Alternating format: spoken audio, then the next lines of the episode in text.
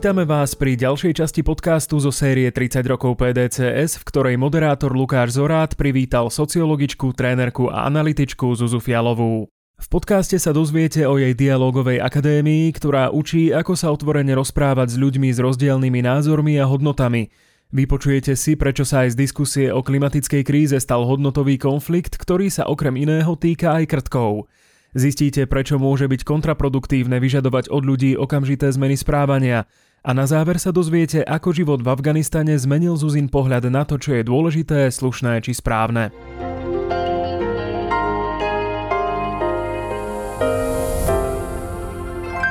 V rámci série 30 rokov PDCS sa dnes porozprávame s kolegyňou Zuzou Fialovou, ktorej hlas dôverne poznáte väčšinou ako moderátorky týchto podcastov. A pre tých poslucháčov a poslucháčky, ktorí ste sem náhodne klikli a očakávate rozhovor s herečkou Zuzanou Fialovou, tak e, toto nie je ona, toto je iná Zuza Fialová, toto je naša Zuza Fialová, ktorá je pôvodne sociologička profesiou, ale je aj výborná trénerka a výborná analytička a v PDC sa venuje najmä oblasti riešeniu a transformácie konfliktov. A treba povedať, že veľmi vášnivo sa venuje rôznym zaujímavým a aktuálnym témam. Trénuje napríklad, ako dôstojne a pútavo prezentovať alebo ako dobre písať, čo sú dva výnimočné kurzy, ktoré veľmi odporúčam absolvovať ale venuje sa aj témam životného prostredia z takého iného uhla pohľadu a o tom sa dnes budeme trochu rozprávať. Ale než prejdeme k týmto témam, Zuzi, povedz trošku o dialogovej akadémii. Ty si asi pred dvoma rokmi prišla s takým pomerne bláznivým a veľmi ambiciozným nápadom zorganizovať niečo, čo sme všetci cítili, že asi veľmi to treba, ale nikto z nás si nebol nejaký istý, že to môže mať nejaký úspech. A ty si napriek tomu povedala, že ideme do toho a strhla si celú organizáciu a stal sa z toho mimoriadne úspešný program, za ktorého už máme za sebou dva veľmi úspešné ročníky. Tak povedz, čo to tá dialogová akadémia je a prečo to vlastne robíme. Ahoj Lukáš, dobrý deň všetkým, čo nás počúvajú. Ja sa veľmi teším, že sa práve s tebou môžem o týchto veciach rozprávať. Okrem iného aj preto, lebo nás aj spája tá téma ekológia životného prostredia, lebo ty si to študovala, máš k tomu blízko, ako je to tvoja prvá profesia a veľa sa o tom rozprávame. Ale k dialogovej akadémii ja som zistila, že v tej oblasti dialógu a konfliktov je množstvo takých kurzov a, a možno nástrojov, ktoré sú ponúkané na trhu, kde ti povedia, že no, tak teraz ťa naučím, čo ja viem, asertívne komunikovať, alebo teraz ťa naučím, ako vyjadriť svoj názor a tak ďalej ale nám sa chcelo niečo širšie, nám sa chcelo poskytnúť taký vhľad do spoločenských konfliktov. Že nedať iba taký ten prvoplánový nástroj, že keď sa pohádaš so ženou, tak ako to máš urovnať alebo ako to máš vyriešiť, ale pozrieť sa na to, čo sa deje v spoločnosti, prečo sa niektorí ľudia radikalizujú, prečo sa nevieme dohodnúť, prečo nás to bolí, keď sa rozprávame o životnom prostredí a nerozumieme si, prečo nás to bolí, keď e, niekto je možno vlastenec a cíti ohrozenie svojej krajiny nejakými vonkajšími vplyvmi a niekto to má inak upratané a zase by chcel, aby sme boli viac medzinárodní, multikultúrni, aby sme sa viac prepájali s tým svetom prečo sa nevieme dohodnúť a čo sa dá robiť, aby sme sa vedeli porozumieť a spoločne hľadať tie riešenia, ktoré môžu byť zaujímavé, dobré, správne pre celú spoločnosť alebo aj pre firmu. Takže mhm. ten sen bol vytvoriť vlastne program, kde by sa stretli ľudia z firiem, manažéri, ľudia zo samozprávy, ľudia z štátnych úradov, ľudia z mimovládneho sektora, alebo len mamička po materskej, ktorá hľadá, čím ďalej sa bude zaoberať v svojom profesionálnom živote. A títo všetci ľudia majú nejaké témy, teda každý má nejakú svoju tému, ktorú má najradšej, ale prevedieme ich tým jedným semestrom rôznych lekcií, rôznych prednášok a hlavne ich, nie že prinútime, ale dostaneme do situácie, kedy teda sú nútení diskutovať s ľuďmi, ktorí sú veľmi rozdielni a tie diskusie, aspoň teda podľa ich reakcií, sú asi najprínosnejšie na tom mhm. všetkom. Že zrazu si, si všimnú, že človek, ktorý je fajn, je akože super uh, môj kolega na kurze a on to má úplne inak v hlave upratané. On mm. vidí úplne inú spravodlivosť v nejakej situácii, než ja. A teraz ja zrazu, ako toto dať dokopy, že aj tak, aj tak to môže byť a, a nie len to moje, je to jediné, ako to ja vidím a správne. Mm-hmm. Aj na túto spätnú väzbu od účastníkov vlastne som sa chcel trochu opýtať, že z toho, čo teda hovoria, ako reflektujú ten semester dialogovej akadémie.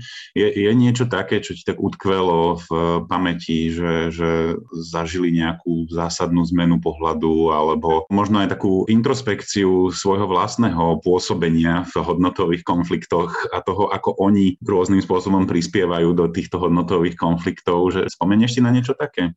Asi najsilnejšia bola spätná väzba jedného mladého učiteľa na gymnáziu v meste, kde je prevažujúca maďarská menšina a tento mladý muž pochádzal teda z takej časti Slovenska, kde sa nestretáva s žiadnymi ľuďmi inej národnosti a teda presťahovali sa do úplne iného mesta, do úplne inej komunity a sám teda povedal na konci, že ja som bol veľmi sám a veľmi ťažko som znášal tú zmenu, aj jazykovú, aj kultúrnu. A sám povedal, že možno, že keby som neprišiel k vám, tak by som možno mal aj tendenciu sa radikalizovať. Mm. Nikdy som si nevedel predstaviť, že sa nikdy budem rozprávať s nejakým Rómom alebo človekom inej sexuálnej orientácie. A tento pán učiteľ vlastne po skončení tohto nášho kurzu založil u seba v škole takú podpornú skupinu pre žiakov, ktorí majú ťažkosti s identitou, či už sexuálnou alebo akoukoľvek a snaží sa nejako pomôcť mladým ľuďom, ktorí možno bojujú s nejakými takými otázkami, ktoré teda v tom mladom veku je pre nich ťažké riešiť o samote. A on to priznal a povedal nám to verejne, preto aj ja si dovolujem to teda takto zopakovať, že to bola taká osobná premena a takisto tam bola pani, ktorá pracuje vo vydavateľstve známom, slavnom slovenskom, ktorá tiež zažila veľmi hlboké zážitky práve z tých diskusí, kde účastníci pozerali nejaké video s nejakou situáciou a mali sa porozprávať, že keby boli sudca, ako by rozhodli v nejakom konflikte, v nejakej ťažkej situácii a ona bola veľmi zapálená pre jeden typ spravodlivosti, jeden typ riešenia a teda dostala sa do skupiny s ľuďmi, ktorí tú spravodlivosť videli inde. A ona to veľmi prežívala a teda tiež mi potom napísala, že pre ňu to bolo veľmi ťažké, ale veľmi obohacujúce, že zrazu musela sa naučila pripustiť, že tých správnych pohľadov môže byť viac a že, mhm. a že to nejde o to teraz prekričať toho druhého alebo presvedčiť ho, že takto to má byť, ale ako keby hľadať ani nie, že strednú cestu, ale hľadať, že v ktorej situácii alebo pre koho môže byť ktoré riešenie to správne a ktoré riešenie zohľadňuje, aké hodnoty v tej spoločnosti. Bo veľa tých lekcií, vlastne všetky sa týkajú tomu, čo my hovoríme v PDCS, hodnotové konflikty. To sú konflikty nie také, že bojujem s nadriadením o zvýšenie platu, ale sú to konflikty týkajúce sa identity, týkajúce sa, ja tomu hovorím, že toho, čo nás naučili v materskej škôlke. Mm-hmm. Hej, že čo je dobré, čo je zlé, čo je správne, čo je nesprávne, ako je ten svet uprataný. A niekedy, keď e, zistíme, že iní ľudia majú ten svet uprataný inak, môžeme reagovať agresiou, alebo môžeme reagovať zvedavosťou. A môžeme sa pokúsiť hľadať medzi tými rôznymi spôsobmi upratovania nejakú tretiu cestu, ktorá nám umožní žiť vedľa seba a možno posunúť nejaké mm-hmm. riešenia dopredu. Jedna, jedna vec je povedať si takto na nejakom tréningu zo pár takýchto dôležitých princípov a druhá vec je ich aj nejakým spôsobom vedieť aplikovať v živote. A tu mám pocit, že tá akadémia dialogu je naozaj silná v tom, že ide o kontinuálne semestrálne vzdelávanie, kde tí ľudia sa pravidelne stretávajú každý týždeň, stretávajú iných lektorov, zažívajú nové pohľady na vec, na rôzne témy a neustále sú s nimi konfrontovaní.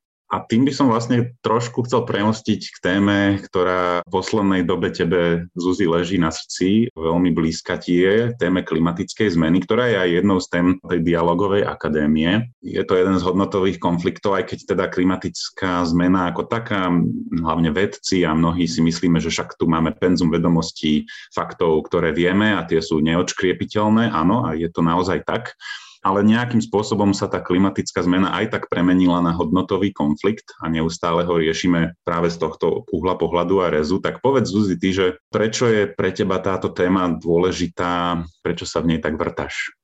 Ono to vzniklo asi tak, že mne vždy boli blízke tie otázky životného prostredia a ochrany prírody, tak som bola vychovaná a vždy som ako keby fandila aj aktivistom, aj som sa zapájala do všelijakých vecí, ktoré sa týkali akcií, ktoré sa týkali ochrany prírody, ale v istej chvíli som si všimla, a to už som bola tu v PDCS, že naozaj je tam ako keby hĺbší problém, že to nie je len o tom donútiť ten zvyšok spoločnosti pochopiť, že tá príroda je dôležitá. Už to slovo donútiť je veľmi nesprávne.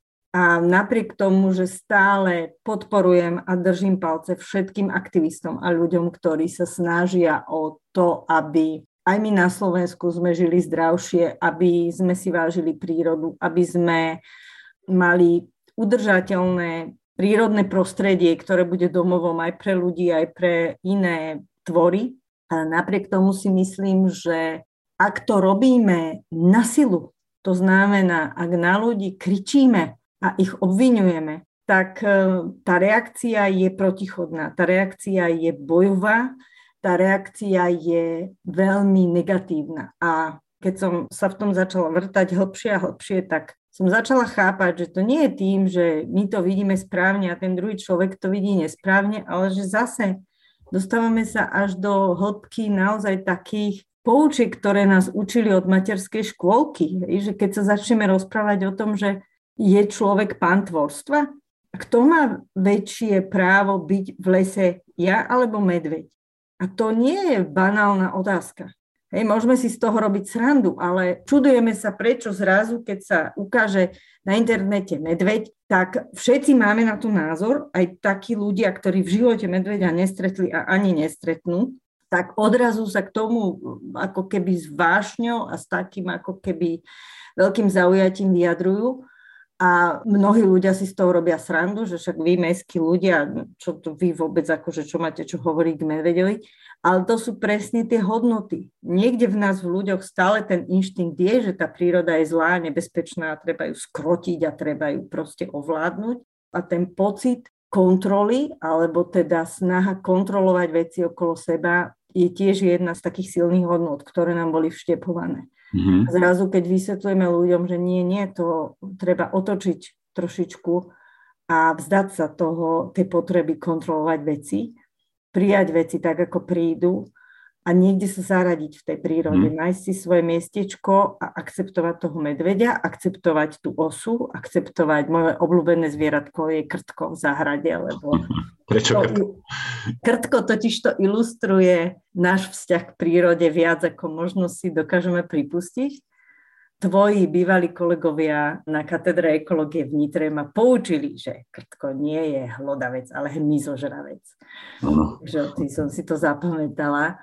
A je to veľmi užitočné zvieratko, ktoré prekypruje pôdu a vlastne veľmi veľa dobrého robí v ekosystéme. Mm-hmm. Napriek tomu je krtko terčom boja. Boja mm-hmm. ľudí, zahradkárov s prírodou je celý priemysel, ktorý vlastne je postavený na tom, že je zničiť krtka. Pre mňa je naozaj ten postoj k tomu, že ja chcem mať krásny trávnik, ktorý je vecou samozrejme z hľadiska ekológie totálne zbytočnou až nebezpečnou. Dnes sa ukazuje, že teda tie kosené trávniky ničia biodiverzitu, e, škodia vlastne prírode aj klíme. A zároveň my chceme mať ten trávnik rovný, bez kopčekov, bez prítomnosti toho krtka a sme schopní naozaj použiť extrémne prostriedky na to, aby sme ho z tej prírody vypudili. Stojí nás to veľa energie, veľakrát aj mnoho frustrácie, pretože on ten krtko sa tak ľahko vypudiť nedá a preto ho mám veľmi rada, že on je veľmi úževnatý a veľmi dokáže v úvodzovkách robiť zle, že čím viac ho ako keby sa snažíme vypískať mhm. všelijakými pípačmi a všelijakými jedmi, tak vlastne on ešte viac tých kopčekov vie narobiť. Je to taký, taký, taký boj a práve to slovo boj je veľmi náročné a nebezpečné v celej tejto diskusii aj o klíme, mm. aj o životnom prostredí, že asi treba prestať bojovať a skúšať porozumieť tým obavám, tým strachom, aj tomu životnému štýlu, že nie každý vieme zmeniť spôsob života, spôsob dopravy, spôsob práce, spôsob vykurovania domu, bytu veľmi ľahko.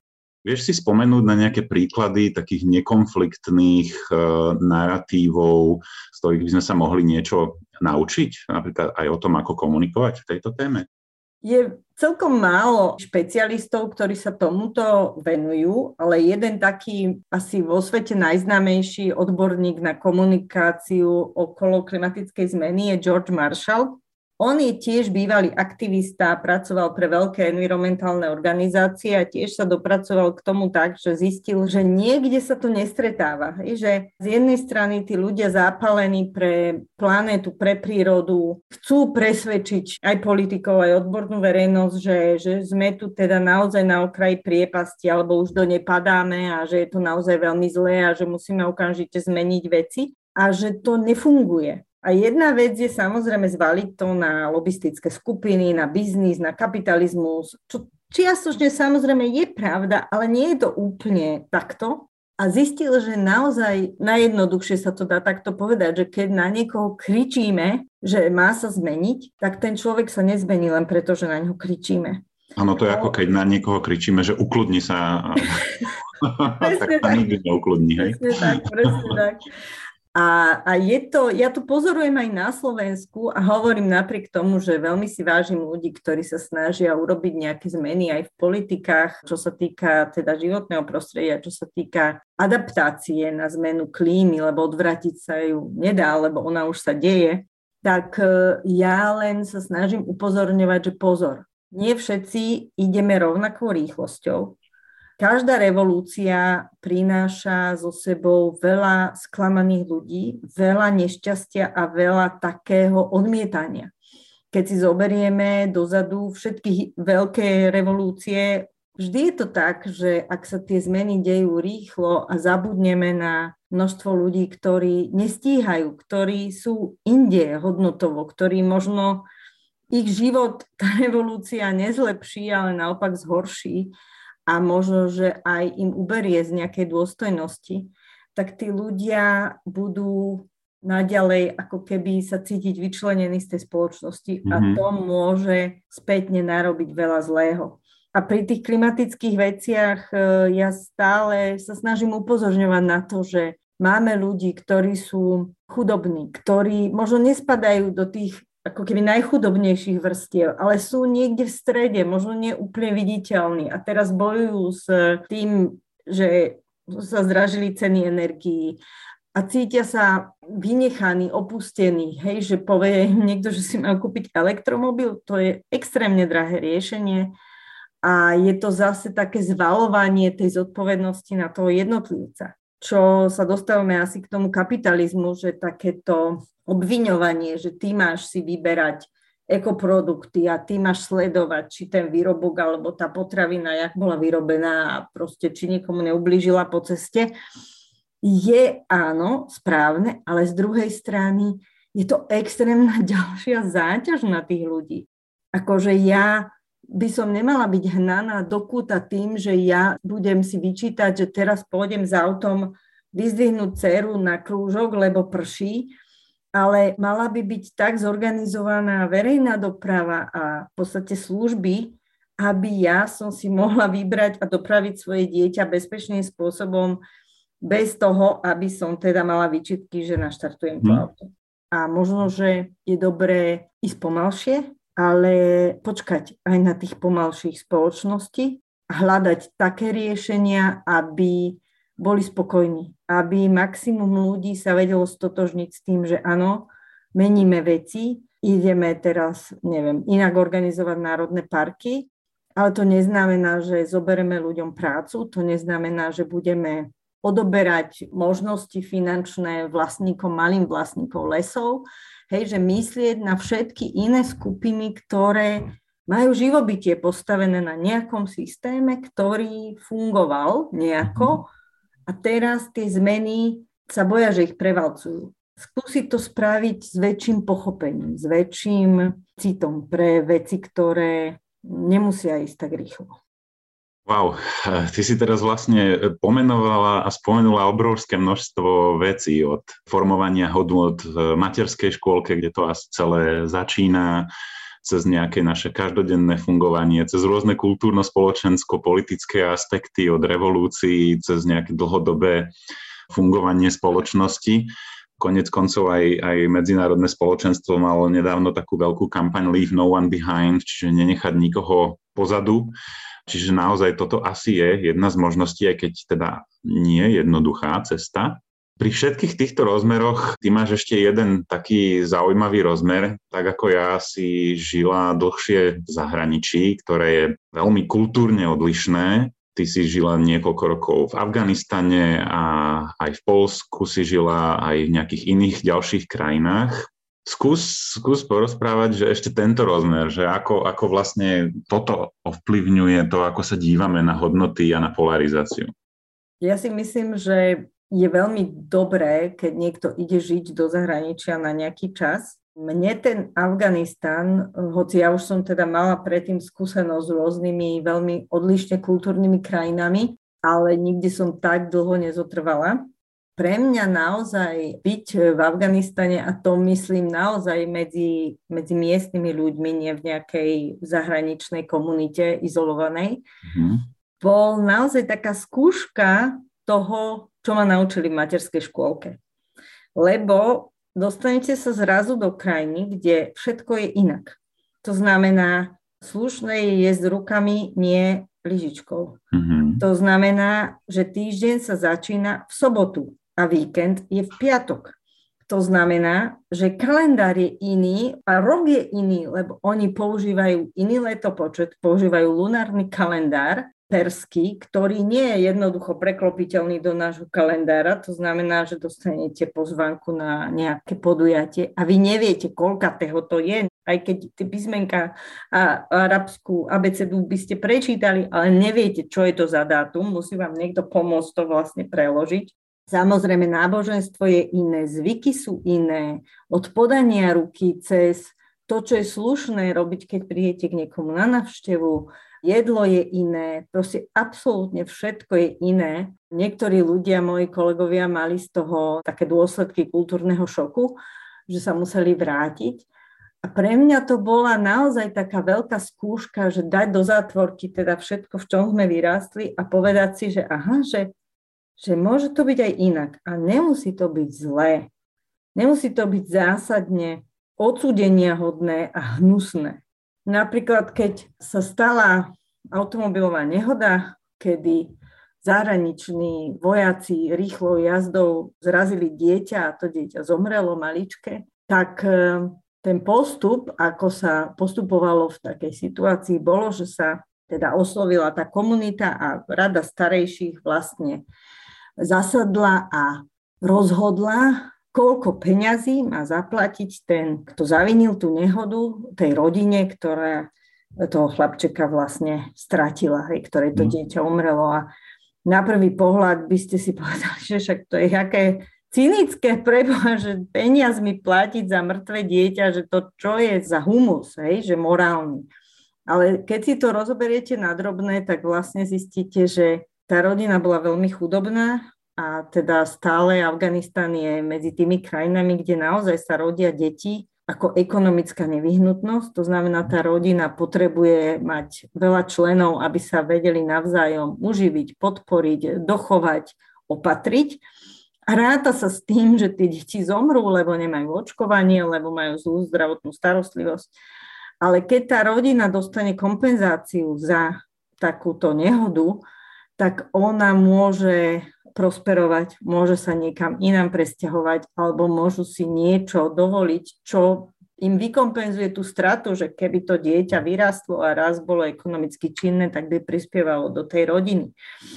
A možno, že je to v nejakých e, aspektoch aj užitočnejší spôsob ako u nás, lebo čo sa deje u nás? Je nejaký súd, kde toho človeka odsúdia do väzenia a v podstate tá rodina veľakrát nepočuje ani to ospravedlnenie alebo nejakú lútosť zo hmm. strany toho, kto to zavinil. A tu, tým, že on musel tam prísť a riešilo sa to teda v tom kruhu tej rady starších, kde bola aj tá rodina prítomná, tak samozrejme tam muselo nastúpiť e, to ospravedlnenie a vyjadrenie lútosti a teda mm. za tým išla aj tá finančná nejaká kompenzácia. A je to veľmi iné, než čo my sme zvyknutí, mm-hmm. ale ja neviem, či je to lepšie alebo horšie. Je to proste iné. A myslím si, že to mi pomáha až doteraz na veľa vecí, lebo tiež e, nikto nie je dokonalý a ja absolútne nehovorím o sebe, že ja zvládam všetky tieto hodnotové konflikty dobre. Každý sa vieme naštvať, každý vieme niekedy vybuchnúť alebo si povedať, bože, čo je toto za somarina. Ale potom si povedať, aha, že možno, že on to len má inak ten človek nejako upratané. A je to taká dobrá škola, že keď sa k tomu vraciam, k týmto zážitkom, tak mi to veľmi pomáha. Uh-huh. A myslím, že tým sa tak trošku oblúkom vraciame aj k tej akadémii dialógu, pretože toto je jedným z takých najdôležitejších nejakých odkazov. Naučiť sa, vytrénovať sa v tom, aby sme pochopili rôzne strany zainteresované v rôznych konfliktoch, sporoch, problémoch, polarizácii a tak ďalej a naučili sa zastaviť sa, vypočuť, počúvať ľudí a, a pochopiť, čo sa vlastne deje pred tým, než urobíme nejakú neuváženú akciu. A mne to príde strašne dôležité a, a vlastne zásadné. Takže Zuzi, ja ti v tomto momente veľmi pekne ďakujem za všetko, čo si s nami pozdielala a dúfam, že ešte v nejakom podcaste sa s tebou pri ďalšej aktuálnej téme stretneme. Veľká vďaka, Lukáš a naozaj budem rada, keď e, ľudia budú sa zaujímať nielen o ten svoj názor, ale aj o všelijaké iné odtienky a nuancy toho, ako inak sa dá na veci pozerať. A ďakujem ti, že si sa takto so mnou porozprával. Bolo mi potešením. Želáme všetkým pekný deň.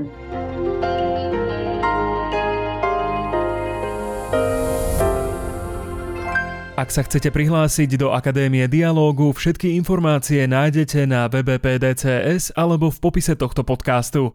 Budeme sa na vás tešiť.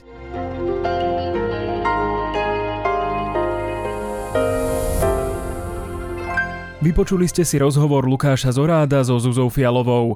O strich podcastu sa postaral Tomáš Halon. Ak vás tieto myšlienky zaujali, vypočujte si aj ďalšie časti, ktoré nájdete na Spotify a na Apple Podcasts.